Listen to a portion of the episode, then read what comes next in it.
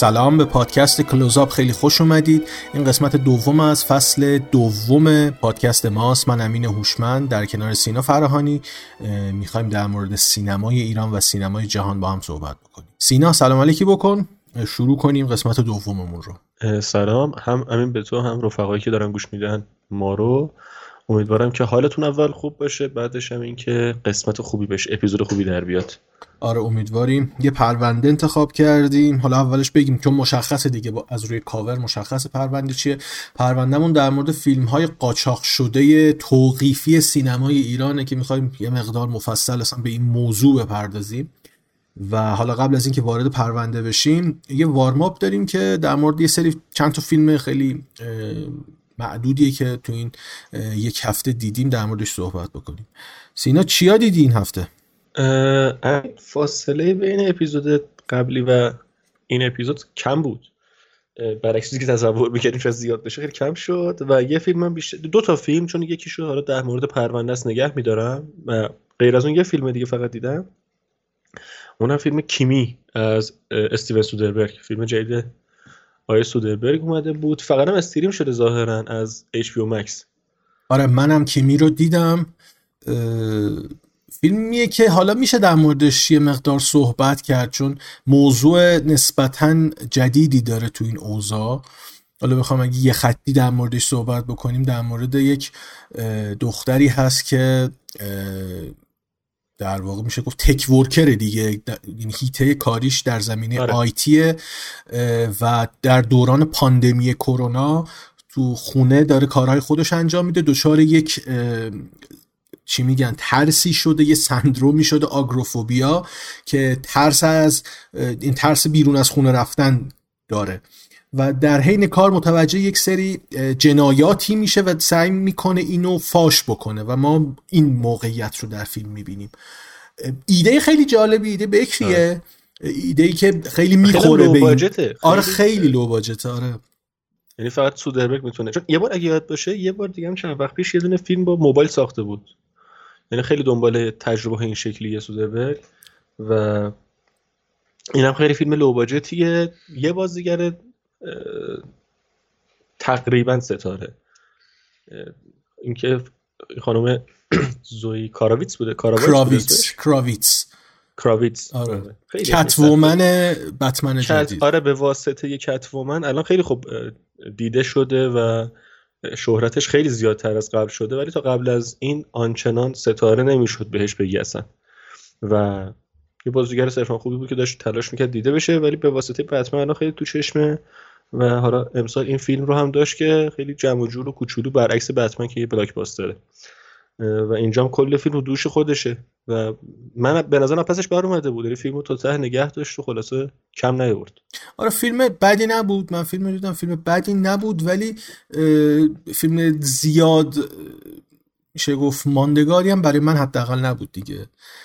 بیشتر یه فیلم تجربی بوده. یعنی انگار برای آره آره. یعنی میگم تو استوی سرویس استریم اومده و خیلی بودجه محدود داره و برای خود کارگردانش هم یه تجربه بود من تو فیلم خیلی غیر از حالا بازی خانوم یه طراحی صحنه‌اش من خیلی دوست داشتم همیشه تو background مخصوصا اون اولش که اون آقای داشت صحبت می‌کرد در مورد همین هوش مصنوعی کیمی آره. آره. اگه دقت کنیم background ش اساسا رو چپونده اون بغل یا مثلا آره. شکل تصویری که این دو سال اخیر داشتیم از جامعه همینه دیگه. وبکم و صحبت از تو. آره هم همینو می‌خواستم بگم. زیاد به امروز جامعه جهانی نزدیک فیلم و همین شاید یه مقدار مهم می‌کنه فیلمو. ولی در کل ولی برای الان دیگه آره. مصرفدارش هم آره. می‌کنه به همون اندازه. دقیقا. شاید مثلا می‌تونیم اینجوری بگیم که بس ثبت در حافظه تاریخی این فیلمیه که می‌تونه همچین جنبه داشته باشه. ولی خب فیلم متوسطی بود در کل. یه فیلم دیگه هم من دیدم فیلم اسکریم همون جیغ به کارگردانی دو تا کارگردان داشتن مت بتینلی و تایلر ژیلت. نمی‌دونم اینو اینو خیلی کوتاه می‌خوام در موردش صحبت بکنم. من اخیرا هم یه فیلم دیدم فیلم جدید سری گوست باسترز نمی‌دونم چه کرمی افتاده به جون استودیوهای فیلمسازی که می‌خوان خاطرات گذشته رو بازسازی بکنن و خرابش بکنن. Ghostbusters اونجوری به اون فاجعه واقعا بسری تبدیل شد. اینم اگر سری Scream رو دیده باشیم سری اصلی یک سری بازیگر مشخص داشت از کورتنی کاکس گرفته نیف کمبل و دیوید آرکت که اون سه تا بازیگر اصلی اون سری بودن. دوباره برداشتین بازیگرا رو اوورده جلوی دوربین و یه مقدار اسپویل می‌کنم اگر ندیدید بزنید جلو. و داره دونه دونه این بازیگرا رو تو چشم کسی که خاطره داره با فیلم ها اون سری نابود می‌کنه. دونه دونه داره اون خاطراتی که ساخته شده رو از بین می‌بره. و فیلمم به شدت فیلم متوسطیه هیچ چیز جدیدی ارائه نمی‌کنه. انگار همون ایده قدیمی رو برداشته یه مقدار تکنولوژی قاطیش کرده و حالا ما انگار مجبوریم همون ماسک معروف رو ببینیم در قالب شخصیت های احمقانه که من اصلا دوست نداشتم واقعیت. من بگم چرا این کارو می‌کنه پول دیگه پول. به نام خدا پول. فقط پول و نمی‌دونم نمی‌دونم واقعا ناراحتم از اون تخریب شمایل. دیگه؟ توی الان جوراسیک ورد هم داره میفته دیگه. آره. دقیقا همون سه بازیگر سگانه اصلی که یکیشو اسپیلبرگ ساخته بود یا سه تاشو یادم نیست اینشو. ولی اون سه تا بازیگر اصلی رو برداشتن اووردن و حالا چه بلایی قرار سر اینو بیارن؟ الله اعلم. آره باز جوراسیک ورد وضعش بهتر از دوتا مورد اخیری که الان مثال زدی. آره من, من سر گوسپاسترز خیلی بیشتر ناراحت شدم که اصلا نمی‌خوام وارد اون فیلم بشم چون تمام خاطرات منو از اون فیلم نابود کرد. فیلم جدید. و Scream هم همینطور. Scream برای من یه, یه فیلم slasher جذاب هیجان انگیز بود که نمی... نمی‌دونم این فیلمی که سال 2022 اکران شده چیه. تو چه سبکی می‌تونه قرار بگیره؟ و جالبش اینه R هم هست ولی وقتی فیلمو می‌بینی فقط می‌خوای بخندی. از شدت حماقت و حالا بگذاریم.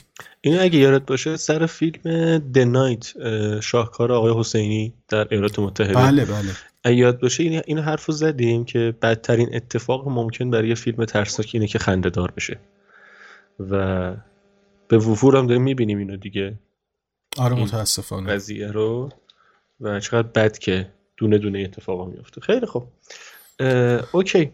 آقا بریم سر وقت اون فیلم مشخص که آره این پیش درآمد رو تموم کنیم وارماپ تموم شد بریم سراغ یک مقدمه ای که اصلا چی میگم بهانه ما شد برای پیش مقدمه حتی یعنی آره تقریبا دیگه پیش مقدمه حتی.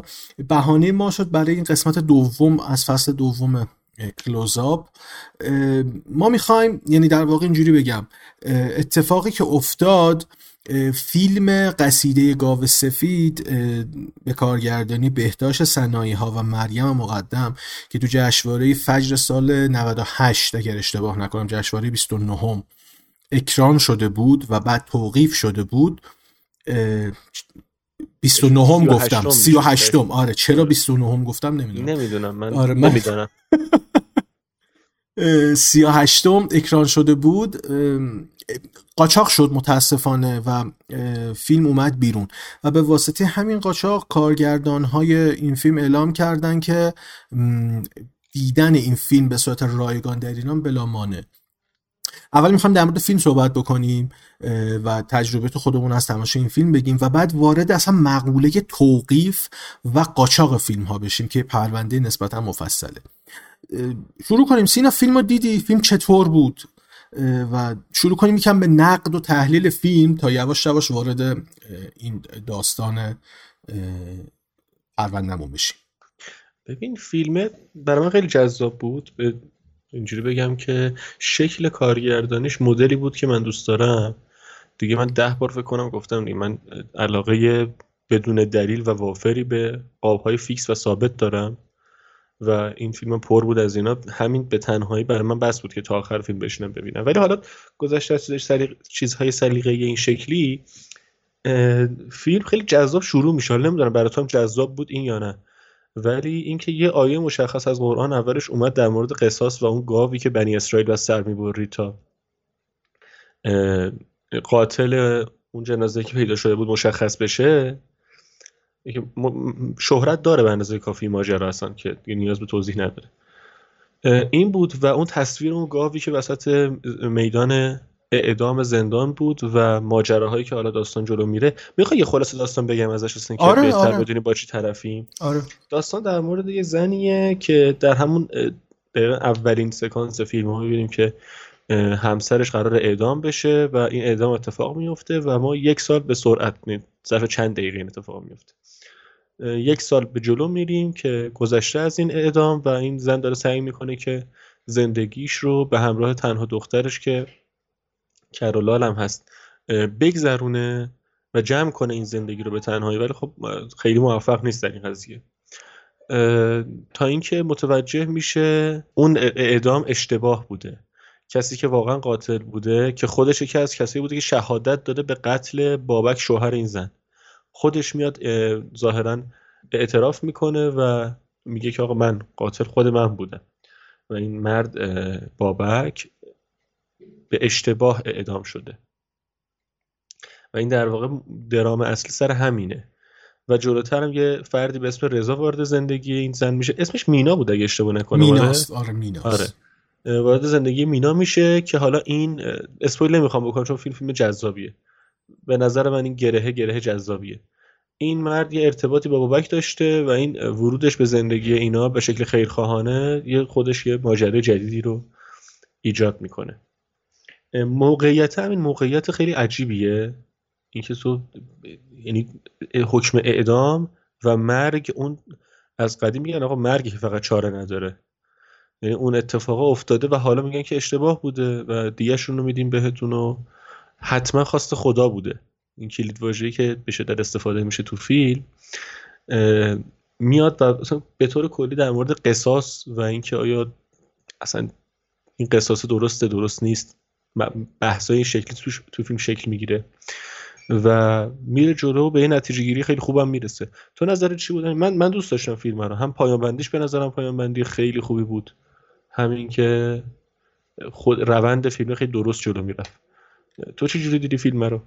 ببین چیزی که من تو فیلم برام خیلی مهم بود و خیلی زیاد به چشمم اومد اینه که سعی نمی‌کنه در مقام قضاوت ظاهر بشه فیلم. یعنی نمی‌خواد قضاوت بکنه که اون اتفاقی که در فیلم افتاده به حق بوده یا ناحق بوده؟ هم از لحاظ یعنی هم از دید قانونگذار و مجری قانون و هم از کسی که به نوعی اینجا قربانی بوده. قربانی همیشه خودش رو در اون مقام مظلوم می‌بینه. یعنی احساس می‌کنه که حقش ضایع شده. و خیلی هم داریم می‌بینیم تو فیلم تو قصه مخصوصا که خیلی دنبال اون احقاق حق و اعاده حیثیت از اون مرده هست شوهرش یعنی همسرش مینا. خیلی سعی می‌کنه که اون چیزی که بهش چسبوندن اون انگی که بهش چسبوندن رو ازش مبرا بکنه.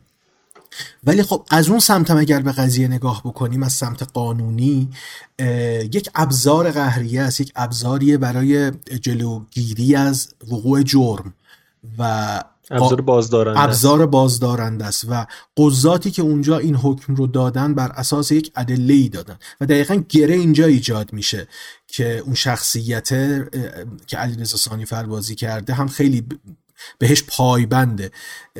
مثلا یه جایی که میگه در دادگاه بدوی حکم تایید میشه و در دادگاه اون دادگاه نهایی که حالا نمی‌دونم دقیقا اسمش چیه اسامی و عبارات قضایی زیاد آشنا نیستم. در اون دادگاه که سه تا قاضی رأی میدن رأی تایید میشه که مشکل اصلی انگار در اون دادگاه بدوی بوده که انگار چهار تا قاضی هم نظر بودن. اینم این قاضی هم بر اساس رأی اونها رأی داده. حالا وارد این پیچیدگی های قضاییش نمیشم چون اطلاعات چیزی ندارم که بخوام بهش اضافه بکنم بود اخلاقی رو شکل میده. فقط قبل اینکه حالا بگیم اینو سری کوتاه بگم. بود اخلاقی رو شکل میده و اینکه واقعا قصوری اتفاق نیفتاده. یعنی کمکاری نبوده. صرفا اشتباه واقعا اتفاق افتاده. اشتباه تو ادله و شاهد و اینا. آره. همین همین به نظر من موقعیت این فیلم رو پیچیده می‌کنه. چون هر دو طرف انگار خودشون رو محق می‌دونن و هر دو طرف هم می‌تونن ظالم باشن هم می‌تونن مظلوم باشن. شاید این حساسیت سر این فیلم همینجا به وجود اومده که باعث اصلا توقیفش شده.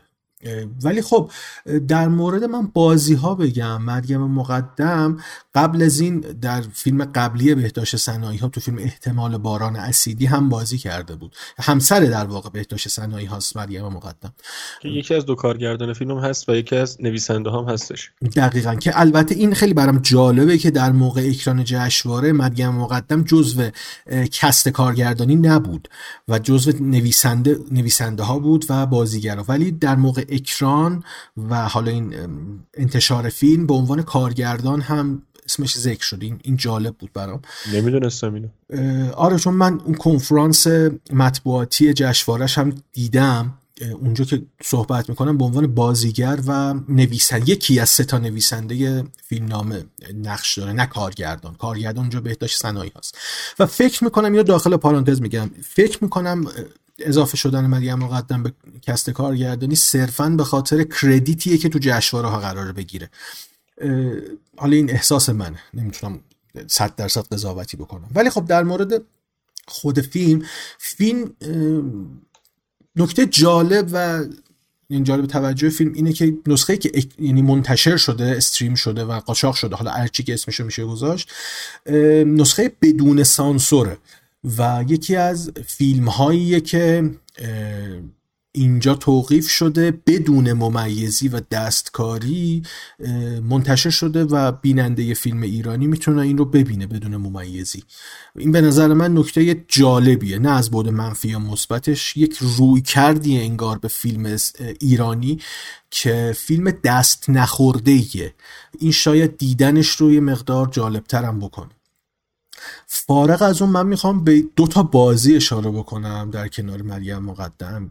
یکیش علیرضا سانیفره یکی هم پوریا رحیم میسامه واقعا این دوتا انگار دارن مرزهای خودشون رو در بازیگری تو این فیلم جابجا می‌کنن. مخصوصا علیرضا سانیفر که اخیرا تو سریال حرفه‌ای دیدیمش یا پوریا رحیمی سام که در سریال خصوف دیدیمش. خصوف بود یا کسوف بود؟ خصوف, خصوف. آره خصوف بود.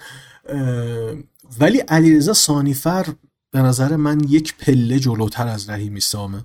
چه بازی درخشانیه چه بازی خوبی. اصلا نقش انگار مال خودش شده. و من واقعا دوست داشتم بازی علیرضا سانیفر رو و هر چقدر پیش می‌رفت اون التهاب درونی شخصیت رضا قشنگ داشت نشون داده می‌شد و می‌تونستیم ببینیم درک بکنیم همزاد پنداری بکنیم. آره. ولی خب نشون میده که وقتی که متن درست و هدایت درست باشه بازیگرایی که به نظر شاید خود ما یا خیلی دیگه بازیگرای صرفا معمولی هستن که تو سریال هم و نقشه مکمل پر می‌کنن می‌تونن مهارت بیشتری از خودشون بروز بدن.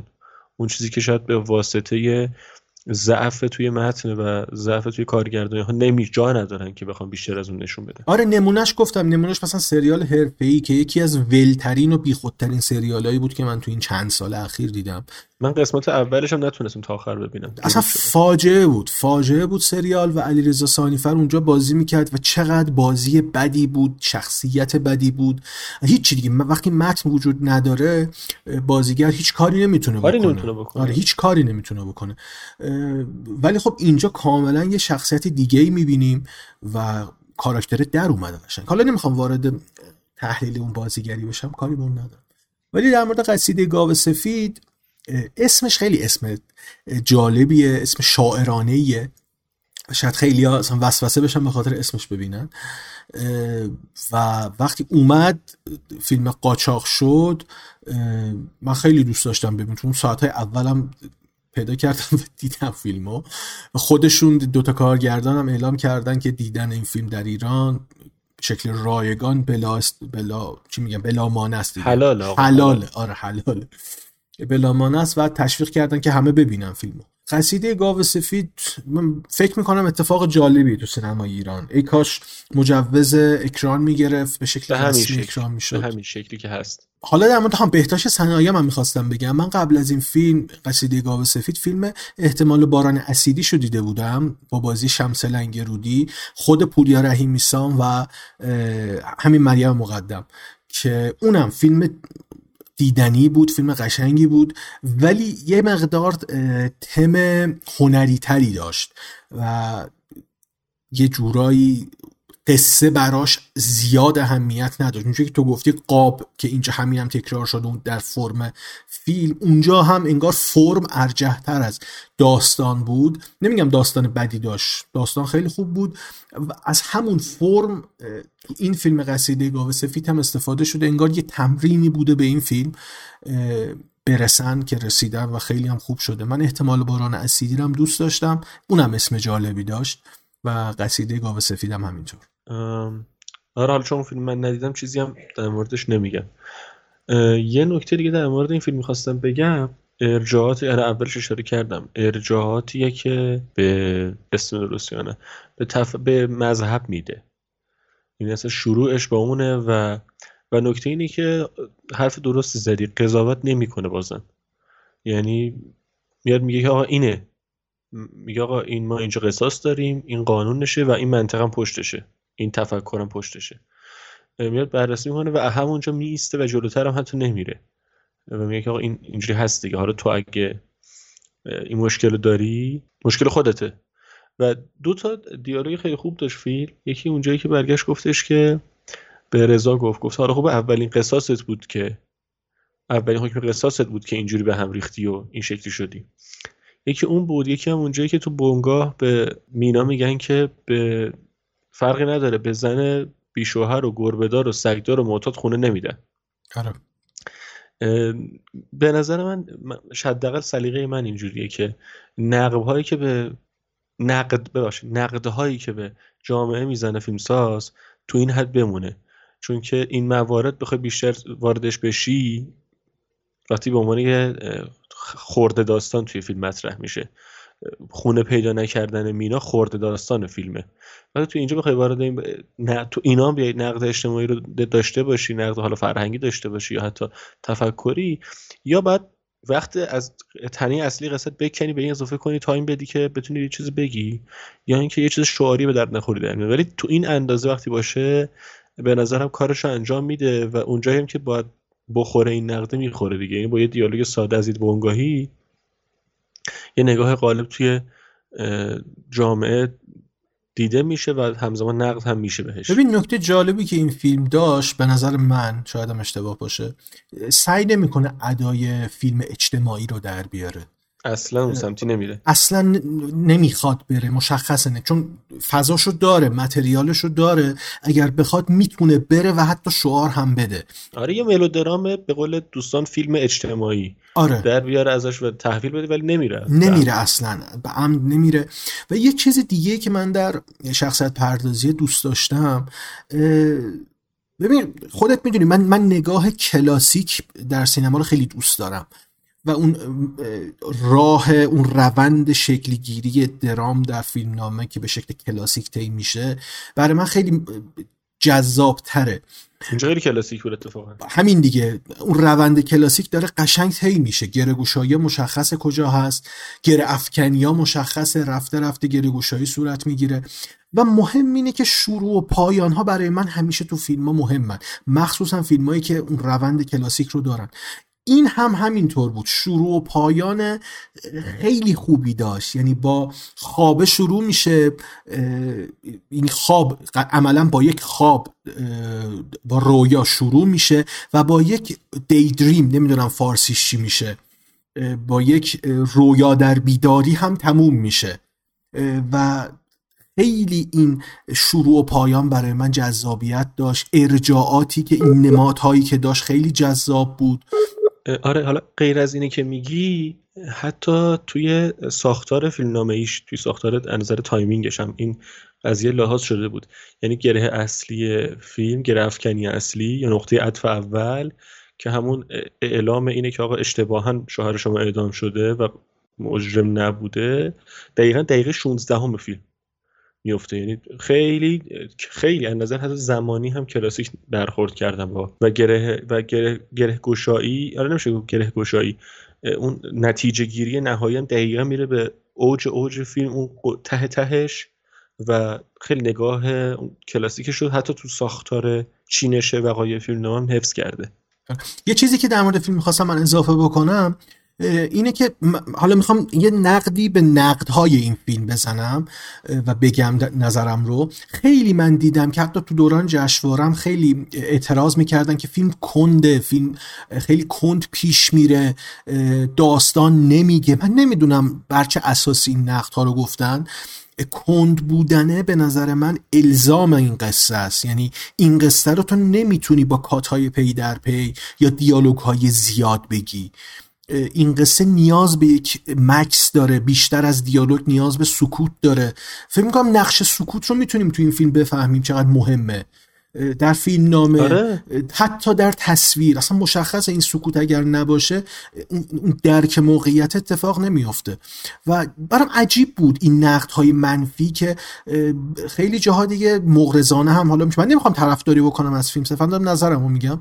به نظر من فیلم اونقدر هم چیزی نه اونجوری نبود که بیان از در و پنجره ایراد بگیرن. یعنی فیلم انگار نمی‌دونم انگار از یه بود دیگه می‌خواستن انتقاد بکنن. چیزی پیدا نکردم و به این ریتم ایراد گرفتم ببین این قضیه اصلا ریتم تند یا کند بودن ریتم من احساس می‌کنم که پیرن اسمانتوری شده. یعنی میان اینو می‌گیرن و می‌خوان صرفا می‌خوان گیر بدن به یه فیلمی. از این ابزار ابزار که نمیشه گفت از این بهانه استفاده می‌کنن. این نمی‌دونم کی گفته که آقا لزوما فیلم بر ریتمش تند باشه. اصلا اینو نمی‌فهمم واقعا. ببین من می‌خوام یه اشاره بکنم. بگو بگو ببخشید من یه چیز بگم بعدش همین یه موقعی آقا فیلمساز صلاح می‌بینه که بنا به قصه ای که نوشته بنا به فیلمنامه که داره باید ریتم کند ببنده. باید آروم آروم این ماجرا رو به خورده من بده تا تهنشین میشه. یه موقع هم هست نه مثل حالا؟ مثال نمی‌زنم. یه موقع هست یه فیلم اصلا نه تو اجازه نفس کشیدن بده. تون تون وقایعش پشت سر هم میاره و نمی‌ذاره تو اصلا بفهمی چی به چی شد. لزوم فیلم صلاح دید فیلم سازه واقعا اصلا این گیر داره من نمی‌فهمم. یه چیزی من می‌خوام وام بگیرم یعنی اشاره بکنم از صحبت های سعید قطبی زاده که می‌گفت آقا چرا منتقد احساس می‌کنه که بیشتر از فیلمساز می‌فهمه؟ آره این این این این خیلی به نظر من گزاره مهمیه. چرا منتقدهای امروزی احساس می‌کنن بیشتر از فیلمساز می‌فهمن؟ واقعا اینجوری نیست. چرا منتقد میشینه و برای فیلمساز تعیین تکلیف می‌کنه؟ که این کار رو باید بکنی اون کار رو نباید بکنی. این چه بدعتیه تو سینمای ایران اصلا گذاشته شده؟ نمی‌دونم دقیقا یادم نیست منبع این نقل قولم ولی در حین جشنواره من یه نقل قولی شنیدم از یکی از منتقدان قدیمی. می‌گفتن یه زمانی می‌رفتیم جشنواره از بین منتقدها سه چهار نفر رو نمیشناختیم. میگه الان میریم جشنواره از بین منتقدها سه چهار نفر رو می‌شناسیم. و یک در ادامه این دانش فکر می‌کنم فکر می‌کنم چون به ادبیات مرزاد دانش خیلی نزدیک داره و یک چیز دیگه می‌خوام اضافه بکنم در مورد این بحث انتقاد و نقد نویسی که یادم رفت. گزاره یادم رفت. نه می‌خواستم از اتفاقا می‌دونم از کی می‌خواستم نقد کنم ولی جمله یادم رفت. حالا یادم اومد میگم بعدش. این گزاره منتقد بیشتر از فیلمساز می‌فهمه رو من واقعا درکم. کنم آها یادم اومد. از حسین گلمکانی می‌خواستم بگم که اشاره می‌کرد ما دو تا دو جور نقد داریم. یکی نقد آکادمیک داریم که بحثش خیلی پیچیده جدی و شاید بیرحمه. این این بیرحم بودنش گزاره منه. ولی بقیهش از هوشنگ گلمکانی استاد همه ماستی در واقع. و یک نقد ژورنالیستی داریم. یک نقد ژورنالیستی داریم که بیشتر بیان احساس منتقده و اون زیبایی شناسی که در ذهنش ساخته شده در تماشای یک فیلم می‌خواد اون رو بروز بده و با هم حتی سینک بکنه و ببینه به اون چیزی که تو ذهنش هست نزدیکتره یا نه. ببین در نقد اکادمیک مثلا منتقد هایی مثل مثلا سعید حقیقی سعید قطبی زاده اینا مثلا منتقد های تکنیکالن منتقد های فنی هن منتقد های جدی هن که می‌تونن بر اساس ادبیات سینما فیلمی رو نقد بکنن. اینا رو گفتم نه که فقط اینها ها فقط خواستم روی کرد رو مشخص بکنم.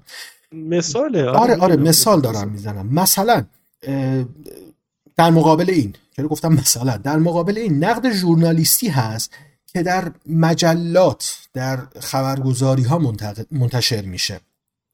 که یک نگاه نسبتا متفاوت الان به صفحات اینستاگرام دیگه. و کپشن نویسی دیگه.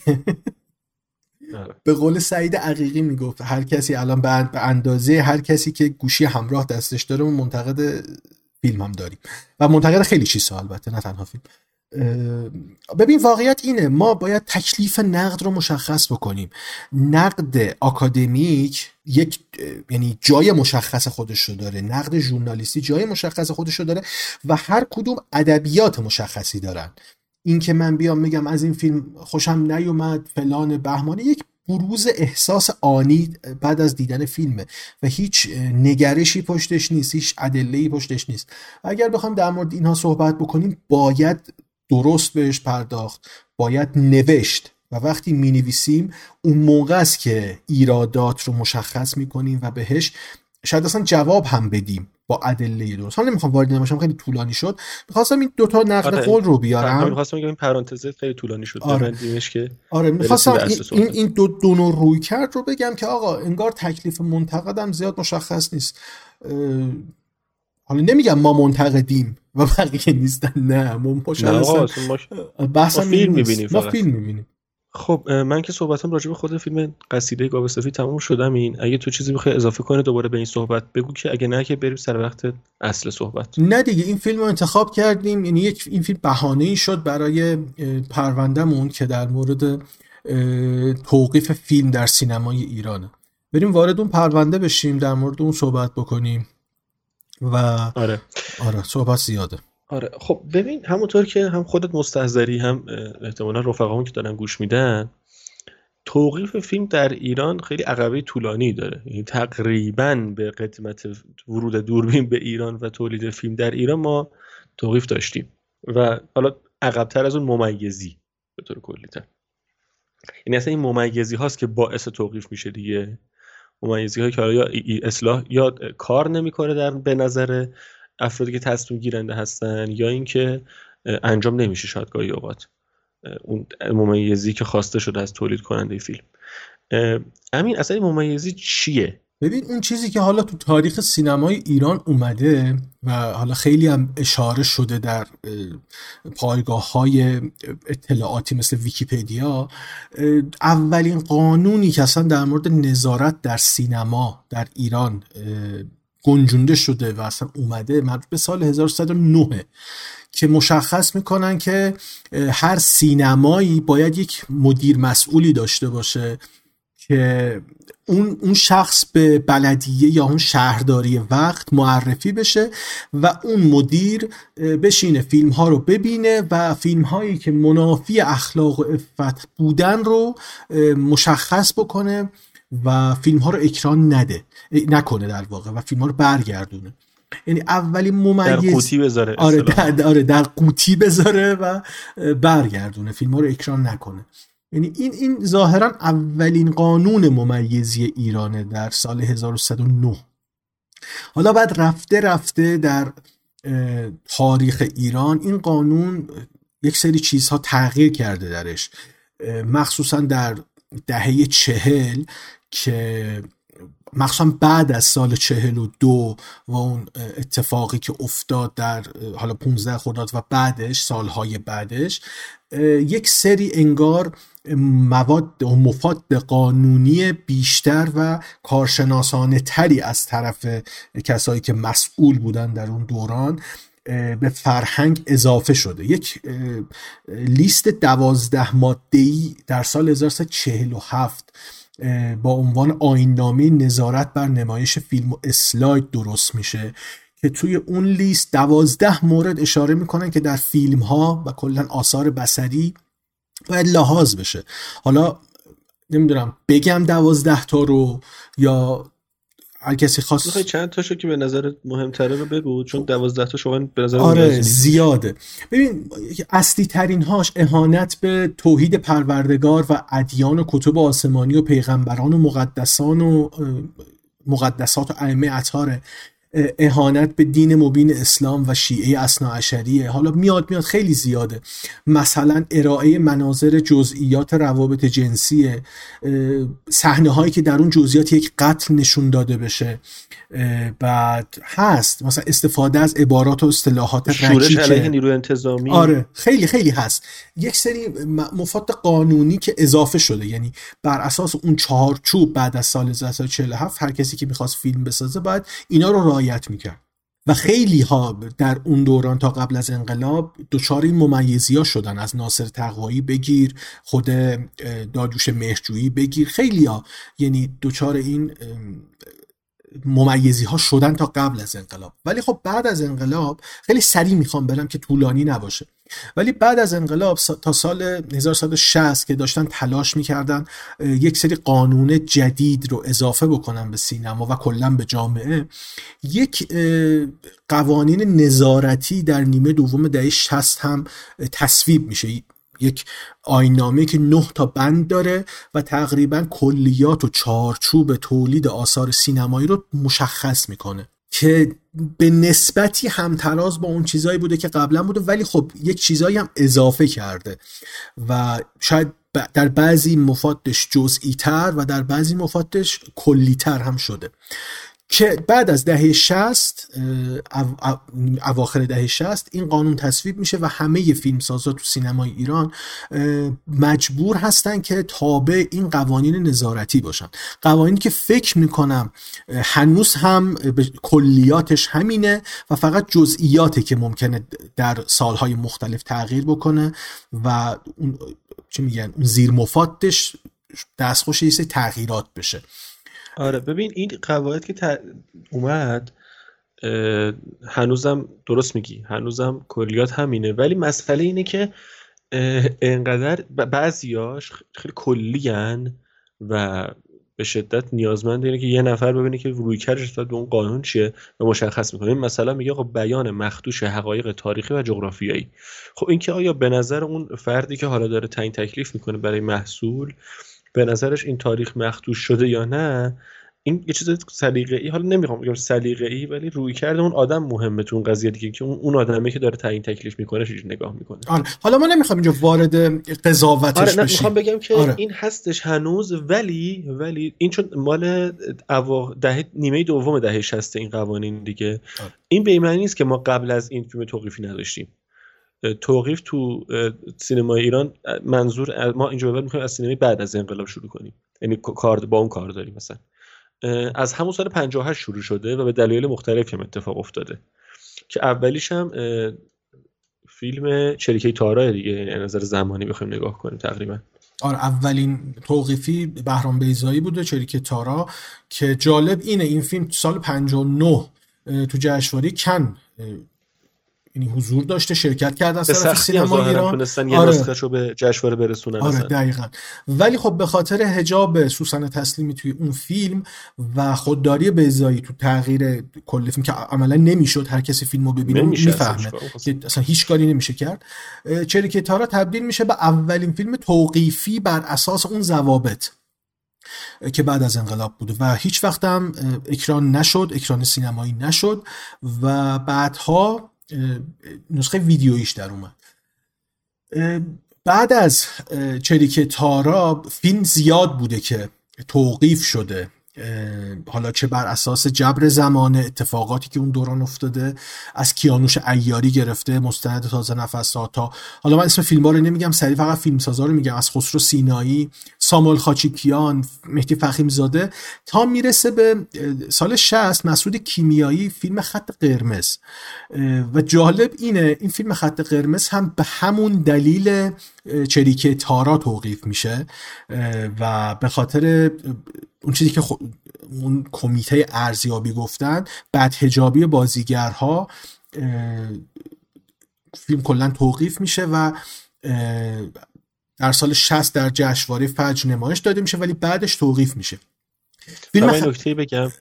قبل از اینکه بری سر وقت مرگ یزگرد نه نمیرم. نمی‌خوام برم فعلا سر رو. می‌خواستم بگم خط قرمز خب. هم جالب اینه اقتباسی از فیلمنامه شب سمور بهرام بیزاییه و در آره. دومین توقیفی هم رد پای از بهرام بیزایی هست. آره این نکته که فقط بگم این که شاید بگن چرا هم تو سال 58 این توقیف اتفاق افتاده هم تو سال 60 تا سال 60 هنوز قانون حجاب اجباری تو ایران تصویب نشده بود. و برای همینم مسئول کیمیایی احتمالا گفته که خب مشکل نداره دیگه. پس من هم اگه این قضیه رو زیاد صرف نگیرم توی فیلمم. در مورد فیلم خط قرمز اینو می‌خواستم اضافه بکنم که این فیلم توی جشنواره فجر سال 60 نمایش داده شده بعد توقیف شده. بعد جالب اینجاست که 37 سال توقیف بود. سال 97 توی اکران محدود اکران میشه اکران عمومی میشه. اکران عمومی که نمیشه. گفت اکران محدود میشه و از حالت توقیف در میاد. و این این نکته جالب فیلم خط قرمز بود. آره. و جالب است که تا کل این در کل این 37 سال هم قاچاق نمیشه فیلم. آره. هیچی ازش بیرون نمیاد. آره امان میمونه. فیلم مهم دیگه که تو همون سال 60 تولید شده و تیغ توقیف یقش رو گرفته و گلوش رو بریده مرگ یزگرد بازم از بهرام بیزایی است البته تو سال 58 تولید شده بوده به سفارش شبکه یک. ولی تو سال 60 61 فکر کنم تو جشنواره فجر نمایش داده میشه و اجازه اکران عمومی به دست نمیاره که اونم بازم به علت این که گفتم به خاطر پوشش بازیگرا و یه مقدار محت... بحث محتوایی اون نمایشنامه که از روش ساخته شده بوده. که خیلی فیلم درخشانی تو اینترنت پیدا میشه مرکی از خ... یکی از اون کارهای محبوبه بیزایی برای منه. و جالب اینه یه فیلم دیگه هم از بیزایی باز توقیف میشه باشو غریبی کوچک آره حالا می‌رسیم به اون حالا نمی‌خوام دونه دونه حالا بریم چون لیست زیاده. صرفا می‌خوام به اون چند تا کارگردان اصلی اشاره بکنم. میگم باشه غریبه کوچک سال 65 تولید میشه 64 65 تولید میشه 68 بعد حالا 3 4 سال از توقیف در میاد. بهرام بیزایی رکورد داره. یعنی جز اون رکورد داراست که سه تا فیلمش توقیف شده. بعد از حالا بهرام بیزایی خیلی جالبه که دو تا فیلم علی حاتمی هم توقیف شده. حاجی واشنگتن و جعفرخان از فرنگ برگشته. یعنی انگار روی کرده کارگردان ها هم اینجا زیاد اهمیتی نداشت. یعنی هیچ کدوم نباید از اون چارچوب ها خارج می شدن حالا می‌رسیم. چند تا کارگردان دیگه هم هست. کیارستمی هم توقیفی داره. کمال تبریزی هم توقیفی داره. بعد نکته داره. جالبش محسن مخمل باف توی دو سال سه تا فیلم ساخته که هر سه تاش توقیف شده. دو تا سال 69 و یکیش سال 70 که از شبهای زاینده رود گرفته نوبت عاشقی و بعدش هم ناصر الدین شاه اکتور سینما. خیلی خیلی عجیب این فیلم ها این فیلم سازها که توقیف شدن. مثلا یکی از معروف ترین ها اون جنجال برانگیز ترین فیلم هایی که توقیف شد فیلم آدم برفی میرباغری بود. که بعد سال سال 73 تولید شد سال 76 هم اکران شد. و جالب اینه من سال 76 اینو فیلمو تو سینما دیدم. یکی از اولین فیلم هایی که من تو سینما دیدم و به شکل جدی یعنی حالا استوری هم گذاشته بودم در مورد این داستان اولین فیلمی که تو سینما دیدن دوستان چی من خواستم جواب بدم ولی یادم نبود واقعا اولین فیلمی دیدم. آره من من یه چیزی بین آدم برفی و یاسای وحشی بود که آدم برفی اولین فیلم بود اگر اشتباه نکنم. و هنوز تو فیلم یعنی این فیلم تو موقعیت تماشای این فیلم تو سینما تو ذهنمه.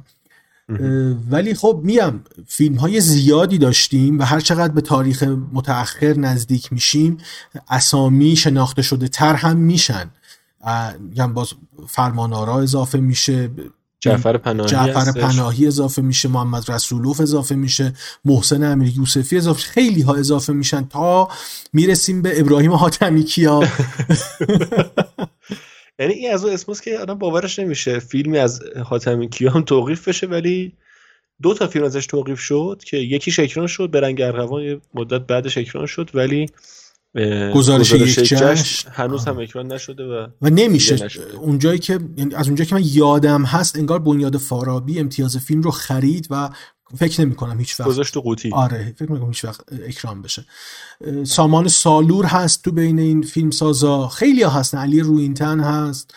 و البته پرکارترین این لیست توقیفی ها تو چند سال اخیر کیانوش ایاریه دیگه. آره متاسفانه. بنده خدا هر چی ساخته توقیف شده. یعنی حتی برای تلویزیون برای صدا و سیما سریال ساخته اونم توقیف شده. که البته فکر می‌کنم اون توقیف نشده سریالش توقیف نشده. ببین مسئله اینه که فیلم سریال آماده است. مد... چندین ماهه که سریال آماده است و به گربه ظاهرا گیر دادن نه نه نه. اون چیزی که پخش نمیشه اینه که ظاهرا سیاست سازمان صدا سیما از تحویل قسمتی سریال تغییر کرده. سریال رو کامل تحویل می‌گیرن بعد پخش می‌کنن. اتفاقی که برای سریال بهروز افخمی هم افتاده. سریال باید به صورت کامل تدوین و آماده بشه تحویل شبکه داده بشه و بعد پخشش شروع بشه. امیدوارم که این باشه چون خ... من واقعا دارم می‌خواد که این سریال ب... آخرین باری که کنوش شیاری سریال ساخت یه شاهکاری به اسم روزگار غریب شد. درست آره واقعا دلم می‌خواد که همین باشه, باشه. و جالبه کیانوش ایاری از مستندش که تازه نفس ها بوده تا سفره ایرانی تا خانه پدری تا کاناپه هر فیلمی که ساخته توقیف شده و هیچ کدوم پخش نشده. و یکی از فیلم های جالبی که توقیف شده فیلم رستاخیز احمد رضا درویشه. یادم میاد سر دوئل هم یه همچین بحثایی پیش می اومد برای احمد رضا درویش استفاده از بازیگرایی که اون موقع مثلا هدیه تهرانی جزء بازیگرایی بود که خیلی می‌گفتن نباید تو این فیلم باشه.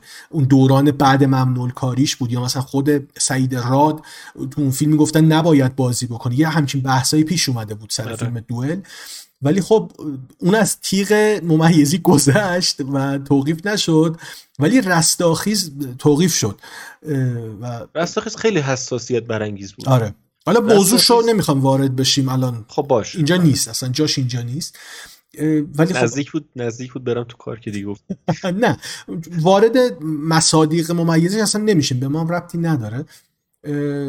ولی خب مثلا یکی حالا میونه که مثلا من چون لیست جلومه دارم میگم به این مثلا زندگی خصوصی فرح بخش مثلا یکی از اون مواردی بود که شاید الان کسی به یادش نباشه فیلمه ولی اینکه اونایی که حالا دنبال می‌کردن و آدما رو میشناختن یه فیلم از فرح بخش توقیف بشه میشه عجیبی بود اون موقع اگه اشتباه نکنم فرهاد اصلانی و هانی توسلی بازی کرده بود نقشه اول بود آره. نمای مجلس بود که داستان آره. آره. آره. یا مثلا خرس خرس خسرو معصومی اینا فیلمایی بودن که کسی نمی‌دونه برای چی دارن توقیف میشه اتفاقا همینو می‌خواستم بگم ما بعد از دهه 90 که می‌رسیم و علل خصوص مثلا بعد از آشغال های دوست داشتنی که یکی از اون توقیفی های مشخصه بله. پر سر صدا کرد بود در واقع که 6 سال توقیف بود بعدش حالا زدن از این ور اون ورش اکران شد اکران که نشد میگم پخش ویدیویی شد موضوع خیلی کوتاهی چند هفته اکران شد آره. محدود خیلی ضربتی آره. آره. بعد از اون مثلا بعد از فیلم های مثل گشت ارشاد مثلا زندگی خصوصی که گفتی و هر چقدر می‌رسیم به فیلم های متأخرتر واقعا وقتی فیلم ها اومدن حالا داریم می‌رسیم به موضوع اصلیمون فیلم ها قاچاق شدن اومدن دیده شدن این مسئله تو ذهن حالا سینما دوست ایرانی شاید حل نشد که چرا واقعا این فیلم ها باید توقیف بشن. چون چیز به خصوصی نداشتن. مثلا شاید دلیل ها اونقدر دلیل های مطمئنی نبود برای اکران نشدن. مثلا نمونه از اون مثلا فیلم عصبانی نیستم دورمیشیان بود. من هیچ وقت طرفدار سینمای دورمیشیان نبودم هیچ وقت. حالا خیلی هستن مثل دورمیشیان مثل کاهانی که من هیچ وقت طرفدار سینماشون نبودم. ولی واقعا فیلم عصبانی نیستم اونقدری که روش مانور داده شد نه فیلم مهمی بود نه فیلم چالش برانگیزی بود. وقتی اومد و دیده شد. حساس با اینکه بستر اتفاقاتش بستر حساسیه ولی اصلا خود فیلمه اون اصلا اصلا. به نظر میاد که خب یکی از مثلا فیلم هایی که من یادمه اومد و خیلی سر و صدا کرده بود فیلم علی احمدزاده بود. فیلم مهمونی کامی بود که واقعا خیلی اصلا چالش برانگیز شده بود این فیلم. دلیلی که اعلام کرده بودم برای این فیلم بد هجابی بود مثلا من خودم فیلمو که دیدم اول تا آخر فیلم تنها چیزی که اصلا به ذهنم نمیومد مسئله حجاب بازیگرا بود. که اصلا دیده نمی‌شد نمی‌دونم چرا. داداشمون داداشمون من سالوادور نیستم و ندیده بود.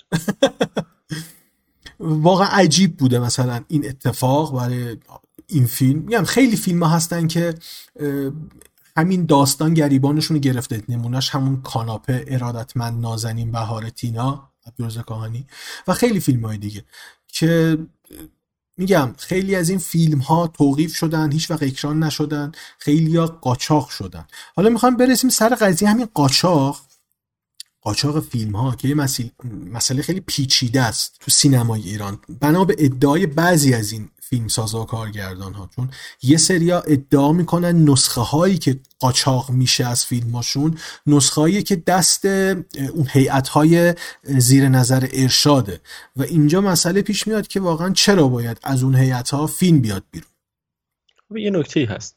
این یه سری از فیلم هایی که قاچاق شد حالا لزوما توقیفی هم نبودن. مثلا مثل متریشی شونیم خب این فیلم قاچاق شد و به صورت نسخه ویدیویش حالا در دسترس قرار قرار گرفت که ضررش به حداقل برسه. این فیلم و موارد این شکلی روش به, به وضوح دیده می‌شد که نوشته نسخه بازبینی ارشاد. حالا این به قول تو این قضیه پیچیده می‌کنه. آقا از کجا داره اینا این فیلمو در میره؟ یه یه نفری یه نفر یا نفراتی احتمالا اونجا نشستن و دسترسی دارن به این نسخه ها و اینا رو میدن بیرون. مسئله اینه بعد یه موجی هم تو سال اگه یاد بشه تو سالای 94 و 98 یهو چند تا فیلم پشت سر هم قاچاق شد. یهو همزمان شما می‌دیدی که یعنی ماهواره رو ما که نداریم همسایه‌مون داره میفته به تلویزیونمون. مثلا شما کانال های ماهواره رو نگاه می‌کردی از کانال های معروف گرفته تا اون کانالایی که صرفا وجود دارن که تبلیغات پخش کنن. یعنی ماهیت ورودشون همینه. همه داشتن فیلم ها رو پخش می‌کردن. به شکل گسترده. و واقعا دارم میگم این یعنی تهیه کننده اگه سکته نمی‌کرد خوب بود. 5 کیلو آلبالو بود رحمان 1400 بود متری شیشانین بود. فیلمایی که میگم توقیف نشدن به اون شکل که بگی به, مها... به تو قوطی رفتن. این اتفاق براش نیافتاد. ولی قاچاق شدن. ولی یکیشون حین اکران قاچاق شد. یکیشون تو فاصله بین اکران و پخش نسخه خانگی قاچاق شد. و موارد اینجوری زیاد داشتیم. این قضیه بود. قدیم اینجوری نبود. یعنی تو دهه 90 این قضیه زیاد اتفاق افتاد. و مقوله قاچاق رو پیچیده می‌کنه. یعنی از صرفا اینکه یه نفری حالا از یه جای نسخه دستش رسیده و این فیلم پخش شده معمولا هم کیفیت پایینی داشتن. یاد داشته مثلا یه بازی سی وی سی دی بود دیگه. سی دی یک سی دی دو بود. آره. اینا پخش می‌شد تو دست بین دست فروشا و به دست بقیه می‌رسید. یا حالا عقبترش که نواره ویدیویی بود یه چه سود از اونها گذشته بود. حالا داشت نسخه های با کیفیت وزارت ارشاد میره و این یه چیز عجیب یه چیز عجیب غریبی درست شده بود. یعنی کار داشت به شکایت تهیه کننده وزارت خونه می‌رسید. من قشنگ یادم مخصوصا جواد نوروزبگی خیلی پیگیر بود تو این قضیه. یکی از تهیه کنندهایی بود که ضرر کرده بود به هر حال دیگه سر این قضیه. و خیلی پیگیر بود تو این تو این بحث. و یه نکته وجود داره شکل قاچاق بعضی فیلم متفاوت بود. مثلا رستاخیز خیلی متفاوت قاچاق شد که شاید نشه بهش بگی قاچاق. اونم علتش این بود که نسخه عربی با کیفیتش تو یوتیوب قرار گرفت. که این حالا اون آدمی که این آپلود کرده توی یوتیوب از کجا این نسخه رو داشته با این کیفیت و خلاصه دوبله عربی و تمام و کمال؟ البته رستاخیز اگه اشتباه نکنم با دوبله عربی تو کشورهای منطقه آره اصلا تو کشور منطقه اکران شد و مشکلی از اون بابت نداشتم فقط داخل ایران حق اکران نداشت. آره. آره که حالا کاری ندارم به بحث ضرر مالی که زده. حالا ایناش اصلا کاری ندارم. ولی یعنی میگم که فیلم به دست منم رسید منم دیدم فیلم رو. و دیدم به خطر نیافتاد الحمدلله. می‌خوام بگم که شکل توقیف همیشه یه جور میگم توقیف قاچاق همیشه یه جور نبوده. این مقوله قاچاق هر دفعه به یه شکلی بوده. به مثلا یکی از معروف ترش سنتوریه دیگه. آره. که آخر هیچ کی نفهمید از کجا اصلا دست من و حتی مارمولک حتی مارمولک, مارمولک کمال آره, آره، مارمولک کمال تبریزی. آره آخرین قربانی که گرفت فیلم قصیده گاو سفید بود دیگه. حالا با هم هم صحبت می‌کردیم اشاره کردم گفتم حالا نظر من ممکن اشتباه هم باشه. ولی خب ممکنه فیلم قصیده گاو سفید اون نسخه که عملا ما دیدیم و منتشر شد نسخه کامل با چی میگن افتتاحیه و مؤخره کامل بود. یعنی جوری نبود که از یه جای بریده بشه برداشته بشه. این فیلم ظاهرا به یک دیستریبیوتر و پخش کننده خارجی فروخته شده. اگه اشتباه نکنم پلتفرم موبی. آره. و اون چیزی که ما دیدیم هنوز اونجا اکران نشده بود فیلم که تو یعنی قاچاق شد. و تازه فیلم کنم از هفته آینده است یا همین روزاست که ما داریم ضبط می‌کنیم قرار اکران بشه یعنی استریم بشه از پلتفرم موبی. ولی خب همون نسخه قاچاق شده بود. این وسط احتمالا کسایی که به اون نسخه دسترسی داشتن این فیلم رو دادن بیرون و از طریق اونها درس پیدا کرده. ولی این این دسته کیا هستن نمی‌دونیم. شاید تهیه کننده های این فیلم بدونن شاید کارگردانی این فیلم بدونه ولی خب ما نمی‌دونیم به عنوان کسی که این فیلم رو دیدیم اون چیزی که خود این فیلم سازا کارگردان ها بیانیه دادن و اشاره کردن یه جوری بود که نمی‌دونم این حس منه. انگار روغنی ریخته رو نظر امامزاده کردن. اینا چون می‌دونستن ظاهرا تا یکی دو هفته آینده فیلم قراره بره رو پلتفرم خارجی و عملا هر فیلمی که میره رو پلتفرم خارجی به راحتی در دسترس برای دانلود برای ما قرار می‌گیره دیگه. از فیلم قهرمان گرفته تا خیلی های دیگه. حالا چه گذشته چه آینده. حالا یه نکته داخل پارانتز اینم قبلا به خودت من می‌گفتم الان کسی که می‌خواد مثلا رزومه سینمایی کارگردانه مطرح سینمای ایران رو ببینه عملا توی پلتفرم های داخلی نمی‌تونه فیلم های اونا رو پیدا بکنه که توی نماها آره. چه توی فیلم فیلم نت همه همه پلتفرم های داخلی و جالب اینه بیشتر فیلم های این کارگردان ها مخصوصا کارگردان های نسل اول بعد انقلاب اکثر فیلماشون توی یوتیوب هست و به راحتی در دسترسه. و کارگردان های مثل کیارستمی مثل فرهادی و چند تا کارگردان دیگه که حق کپی رایتشون فروخته شده اینا تو روی یوتیوب نیست ولی به راحتی قابل دانلود توی سایت های دانلود. چون روی پلتفرم هایی میرن که عملا در دسترسن دیگه هر کسی می‌تونه اونا رو ببینه و این راحت به شکل ریپ شده بیرون میاد فیلم ها مثلا فیلم های اسخر فرهادی بعد از یعنی اون, چند تا فیلمی که حالا اینجا تهیه کنندش به مشکل خورد با پلتفرم های داخلی بقیه فیلماش به راحتی با کیفیت بلوره اوریجینال در دسترس برای دانلود. یعنی مثلا فیلم های کیارستمی همینطور. میگم در فیلم قصیده گاو سفید هم احتمال میدم این اتفاق افتاده باشه. یا از دستشون در رفته منتشر شده یا خودشون واقعا یک پلیتیک تبلیغاتی زدن دیگه. شروع کردن به تبلیغ فیلم برای دیده شدن چون عملا اونا می‌دونن. در ایران کسی فیلم رو به صورت قانونی از پلتفرم خارجی نمی‌بینه و دانلود می‌کنن چون این رسیده بله. دست MUBI. اینا گفتن خب شما به راحتی می‌تونید ببینید. اسمشو گذاشتن قاچاق. نمیتون نمی‌دونم. نمیشه نیت خانی کرد ولی این حدسایی هست که میشه در مورد این فیلم زد. اگر این اتفاق نمیافتاد و طبق چیزی که گفته شده فیلم قاچاق نمی‌شد و این سر صدا پشتش نمیومد احتمالا به اندازه الان هم دیده نمی‌شد فیلم. خود من یادم رفته بود این فیلم وجود داره. اون موقعی که تو جشنواره اومد و یه داستانه هم داشت برای اینکه آقا چرا اینو معرفی نکردید به اسکار چرا مستند رو معرفی کردید و این بحث این شکلی اون سال بود. من فکر می‌کنم همون سال خارج آره. از بخش جوایز اکران شد. اگر اشتباه آره. نکنم. یعنی این من یادمه که اصلا یه بحثاتی بود که می‌گفتن آقا چرا یه مستند رو معرفی کرد ایران به اسکار اون سال. گفتن که چرا به جای مستند اینو معرفی نکردین و این فیلم رو نفرستاد. این صحبت ها بود و موقع تو اخبار بودش این فیلم. ولی من فراموش کرده بودم چرا دروغ شده آقا یادم نبود که همچین فیلم وجود داره. ولی به واسطه این اتفاقی که افتاد و فیلم در دسترس قرار گرفت خب منم یادم اومد که این فیلم هم راستی بود و الان در دسترسه و حالا به واسطه این اپیزود ویژم ما این پرونده که می‌خواستیم داشته باشیم. این فیلم رو رفتم دیدم و احتمالا این آدمای زیادی مثل من بودن که یادشون رفته بوده این فیلم وجود داره و حالا به واسطه این اتفاق این قاچاق شدن فیلم یادشون که این فیلم من بود و می‌بینن و فیلم خوبی هم هست. آقا من اینو تو درست میگم که فیلم ببینید. آره عملا کیفیت فیلم اصلا ارتباطی به این مقوله نداره. فیلم اصلا کیفیتش یه آره. بحثه. همه فیلم که قاچاق شدن و اون اون فعل قاچاق شدن قاچاق کردن فیلم هم یه چیز جداست. که آره. قابل بحث هر دو یعنی هر دو طرف رو میشه جداگانه بحث کرد. آره. من یه نکته فقط راجع سنتوری می‌خوام بگم. چون یه فیلمی که قاچاق شده و یکی از مهمترین فیلم های مهرجوییه حالا الان هم که داریم صحبت می‌کنیم فیلم های اکران نوروزی اعلام شدن و لامینور مهرجویی جزو این فیلم و من خیلی خوشحالم از این بابت که فیلم جدید آقای مهرجویی اکران میشه و می‌تونیم ببینیم فیلمو. سنتوری یه مستندی بود که اسخر فرهادی مصاحبه می‌کرد با داروش مهرجویی. الان اگه اسم خود فیلم یادت اومد امیر من بگو کمکم کن. و یادم که مستنده یه جا مهرجویی میگه که من سر فیلم سنت قبل از اینکه بخوام فیلم سنتوری بسازم یه فیلم نامه دیگه نوشته بودم. ظاهرا کلیت داستان در مورد جوانی بوده که به خاطر مستند موج نوه اسمش. مستند موج نو آره.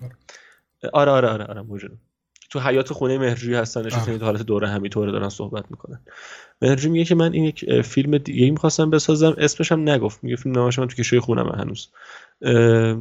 داستان جوانی بود که به خاطر فقر میره عراق و عضو یکی از این گروهک های تکفیری میشه و پلات قضیه اینه که این بعد این به این مأموریت میدن که با یه بمب بره کربلا و حرم از عباس رو منفجر کنه.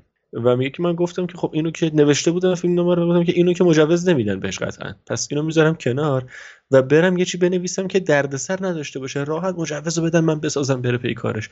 و این راحت مجوز شو سنتوری که این داستانه براش پیش اومد و چقدر حاشیه و چقدر چیزای عجیب غریب در مورد فیلم گفتن که بعضیش واقعا خنده‌دار بود دیگه. آره آره. اگه آره. داستان پشت پرده پشت پرده که این داستان ساخت سنتوری رو بدونن که میشه با جستجو پیدا کرد چه اتفاقاتی افتاده. آره اصلا معروفه. آره آره.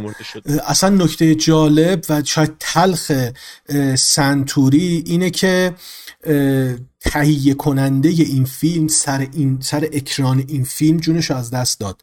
به خاطر فشاری که روش اومد فراز فرامرز فرازمند یکی از دو تا تهیه کننده این فیلم که یکیش هم خود مرشویی بود قرار شده بود اکرام بکنن و یعنی در اون روزهای پایانی منتهی به روز اکرام بود که ظاهرا گلشیفت فراهانی از لندن با اینا تماس می‌گیره که من نسخه دانلودی فیلم سنتوری رو پیدا کردم. تو اینترنت هست.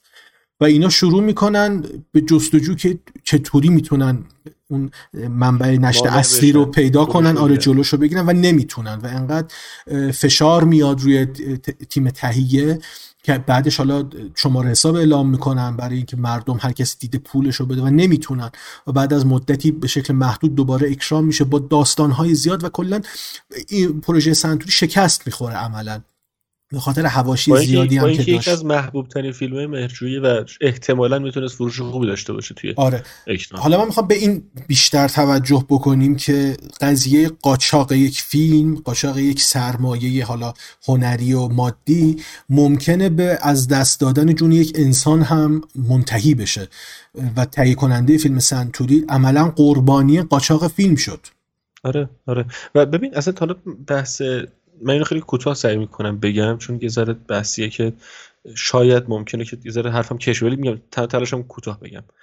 به طور کلی قاچاق و توقیف دو تا تیغه یه قیچی که می‌تونه دونه دونه سر اعضای یک تولید اعضای پشت پشت صحنه و جلوی دوربینه یه فیلم رو ببره.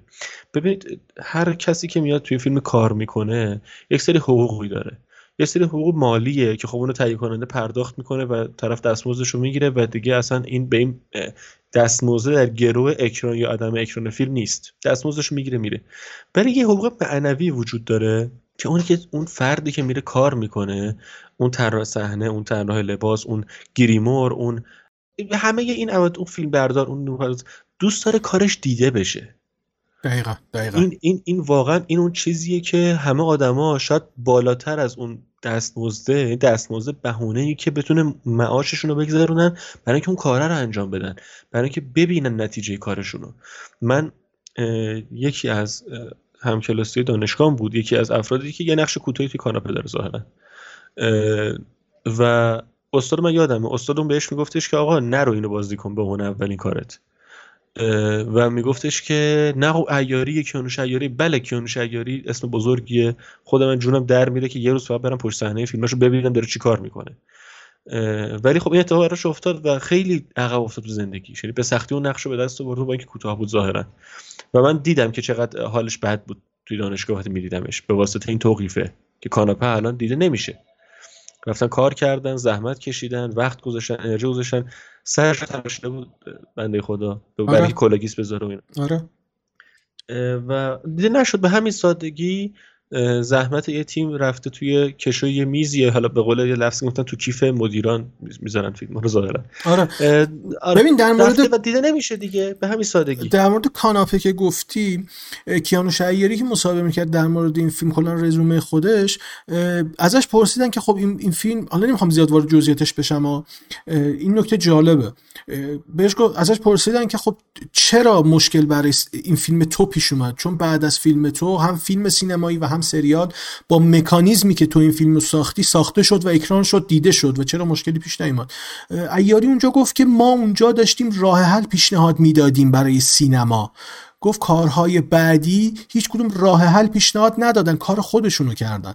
به نظرم افرادی مثل کیانوش ایاری تفاوتشون اینجا مشخص میشه که همیشه پیشروان همیشه خودشون رو قربانی می‌کنن تا یک اتفاق خوب در سینما بیفته. که خب طبعا قربانی میشن کسایی مثل مهرجویی کسایی مثل بیزایی کسایی مثل تقوایی کسایی مثل امیر نادری خیلی های دیگه اسمای بزرگ فرمانارا یعنی هر کدوم از این اسامی. قدم هایی در سینما برداشتن که شاید در اون زمان درست خودشون که اتفاق افتاده دیده نشدن و بعد هاست که تعریف ها و تمجید ها سرازی شد. نمونهش کیا رستمی دیگه. بله، بله. در موقع حیاتش حالا نه حیاتش در موقعی که آره فیلم هاش که داشت ساخته می‌شد همه مخالف بودن همه فوشش می‌دادن خیلی ساده. و بعد از اینکه حالا از دنیا رفت همه شروع کردن به تعریف و تمجید ازش. و همه همه اینجوری حالا بحثمون تموم شد در مورد قاچاق و توقیف فیلم. من از قسمت قبلی یه چیزی یادم رفت بگم. الان می‌خوام بحث شد اضافه بکنم. ببین ما به عنوان بیننده سینما همیشه باید یعنی نسبت خودمون رو نسبت در مقابل بعضی از فیلمسازا بدونیم. ببین فیلمسازایی مثل فرهادی مثل مرجویی مثل فرمانارا مثل کیمیایی و خیلی اسامی زنده دیگه کسایی هستن که ما باید آرزو بکنیم اینا فیلم بسازن و ما فیلم هاشون رو در سینما ببینیم. همین. فارغ از بله. بد, بد بودن خوب بودن نقد کردن اینکه ما در این نسبت قرار بگیریم در موقعیتی باشیم که شانس دیدن فیلمی از مهرجویی در سینما رو داشته باشیم به نظر من کافیه برامون یا مثلا شانس دیدن فیلم های فرهادی رو در سینما داشته باشیم به نظرم برامون کافیه. شانس دیدن فیلم های کیمیایی رو داشته باشیم کافیه برامون. ما اصلا در جایگاه نقد این افراد نیستیم نه ما هیچ کس دیگری نیست. ما باید این نسبت رو رعایت بکنیم. اگر این نسبت رعایت بشه ما خودمون از دیدن فیلم ها لذت می‌بریم دوستم نداشتیم میگیم بنا به این دلایل دوست نداریم. این حجمه ای که علیه فیلم سازای این کارش حالا داره صورت می‌گیره. از قبل بوده الان دیگه خیلی داره پیچیده تر میشه قضیه. یه مقدار داره عقب گرد می‌کنه این سینمای ما. یعنی هر روز هر سال داریم به عقب میریم و این جایگاه ها رو داریم از دست میدیم و حیفه واقعا حیفه. الان ما باید آرزو بکنیم فیلم مرجوی همین نوروز اکرام بشه و زودتر ببینیمش. فارغ از اینکه خوب باشه آره. باشه. آره آره آره آره. ببین تو تشبیه حرفت اینم خیلی کوتاه بگم. حالا اینو چندین بار گفتم جزء فیلم فیلمسازای ایرانی محبوب من قدیمی ها اون که قدیم هستن. من به شدت به علی حاتمی و ناصر تقوی ارادت خاصی دارم. خیلی دوست دارم اصلا سینماشون و فیلماشون و فلان اینا. علی حاتمی که مرحوم شده در قید حیات نیست که بتونه فیلم بسازه. و من اینو داشتم به یکی رفیقام می‌گفتم می‌گفتم که واقعا آدم باید ناراحت باشه و قصه بخوره از اینکه هی روزها میگذره و ناصر تقوی فیلم نمی‌سازه. هی سالها میگذره و ناصر تقوی فیلم نمی‌سازه. این بده. این ما درک کنیم این نکته رو که آقا یه آدمی تو اندازه تقوایی که یه دونه ناخدا خورشیدش میارزه به کارنامه یه ده ها فیلم سازی که الان دارن پول می‌گیرن و فیلم می‌سازن بوجه دستشون میاد منظورمه. فیلم می‌سازن این آدم بعد بشنه تو خونه و نمی‌دونیم حال روزش چطوره. امیدوارم واقعا واقعا قلبا دوست دارم که سلامت باشه. یا مثلا بهرام بیزایی بهرام اون سر دنیا نشسته. آره چرا نباید فیلم بسازه؟ چرا نباید تئاتر بسازه؟ اصلا نمیشه اینا رو درک کرد. آره آره. و حرف خیلی درسته. اینکه باید خوشحال باشیم که آقا امسال هم ما یه فیلم از کیمیایی دیدیم تو جشنواره. اومده فارغ از اینکه چی اون فیلم. و ای هم احتمالا امیدوارم انشالله قراره که یه فیلم از کیمی از امرجی ببینیم. و اینا اتفاقات فرخنده و خوبیه و به فال نیک بگیریم که این اسم ها هنوز میان رو سردر سینما ها خیلی خوب. خیلی خوب. اونجور که گفتیم فیلم قصیده گاو سفید بهونه ای شد برای این پرونده که بریم در مورد اساسا قضیه ممیزی توقیف و قاچاق فیلم های توقیف شده. یه مقدار با هم صحبت بکنیم. صحبتمون هم فنی خب قطعا به شکل حقوقی نیست. ما صرفا در مورد فیلم ها و فیلم سازهایی صحبت می‌کنیم که میشناسیمشون و یا فیلماشون رو دیدیم و سعی کردیم تا جایی که بتونیم کوتاه و جمعبندی شده در مورد این فیلم هم صحبت بکنیم. امیدوارم که مفید باشه. امیدوارم که این توقیف کمتر بشه. یعنی عمدتا این, این توقیف ها نمی‌خوام حکم بدم یا چیزی بگم ولی حداقل تو نظر من عمدتا این توقیف ها حاصل ترس یا کچفهمیه امیدوارم که یه کم بشه و بذارن که به قول خود مسعود کیمیایی یه برو عقب بذار من یه ذره بذار من فیلمم بسازم. برو عقب یه ذره بذار من فیلمم بسازم. آره امیدوارم که این اتفاق بیفته یه خورده. و ما می‌دونی کمتر هرس بخوریم دیگه. آره. چون من به عنوان یه بیننده ناراحت میشم وقتی می‌بینم این اتفاق ها میفته و چیز جالبی نیست. ببین ما الان سال هاست که دیگه سینمایی نداریم. سینما به اون معنی که برای دیدن فیلمی هیجان داشته باشیم شور داشته باشیم. خیلی وقت آره استثناهایی وجود داره آره. که مثلا میاد اتفاق میفته دقیقا. و به قول همون مسعود کیمیایی عزیز که می‌گفت تاوان داره شریف زندگی کردن. چه گفتگوی درخشانی اون گفتگو. بی‌نظیره واقعا بی‌نظیره آره. خیلی گفتگو خوبیه. خودشه دیگه قشنگ میشه آره، کیمیایی آره، رو آره. بدون روتوش اونجا دید. آره و اونجا که میگه این حرفا بوتیکیه می‌فهمی که خودشه. یعنی به قول تو میگه خودشه دیگه هیچ نیست هیچ خود کیمیایی قشنگ داره حرف می‌زنه. خیلی خوب. امین مرسی ازت. من صحبت خاصی دیگه ندارم. اگه چیزی می‌خوای اضافه کنی اضافه کن. اگه نه که بریم برای خداحافظی. نه دیگه گفتنی ها رو گفتیم. امیدوارم فیلم های خوبی بیاد. بریم سینما ببینیم. من یکی از فیلم که خیلی دوست دارم سینما ببینم فیلم انکبوت تازه اکران شده و اونم از آره، شروع شده. آره از توقیف در اومده. دو سال از بعد از دو سال از توقیف در اومده و ساخته ابراهیم ایرجزاد اگه اشتباه نکنم آره فیلم... تابستان داغ داشت قبل از این. ولی خب من دوست دارم انکبوت رو ببینم. فیلمیه که به موضوع قتلای زنجیره سعید حنانی توی حنایی حنانی؟ توی مشهد می‌پردازه. نیستم. آره. آره به قاتل انکبوتی معروف بود. و اینو که گفتم یه چیزی هم اشاره بکنم. یک فیلم مستند هم از این شخص ساخته شده تو یوتیوب هست و انکبوت آمد. اگر اشتباه نکنم یه همچین اسمی داره. یک مستند مهیبیه که به نظر من دیدنش خیلی لازمه برای کسایی که می‌خوان فیلم ایرجزاد رو ببینن. فیلم ایرجزاد شاید حالا بعد از دیدنش اگر دیدیم می‌تونیم در موردش صحبت بکنیم نقدم بکنیم. ولی جز اون فیلمایی که من دوست دارم تو سینما ببینمش. فرصت کنم حتما میرم.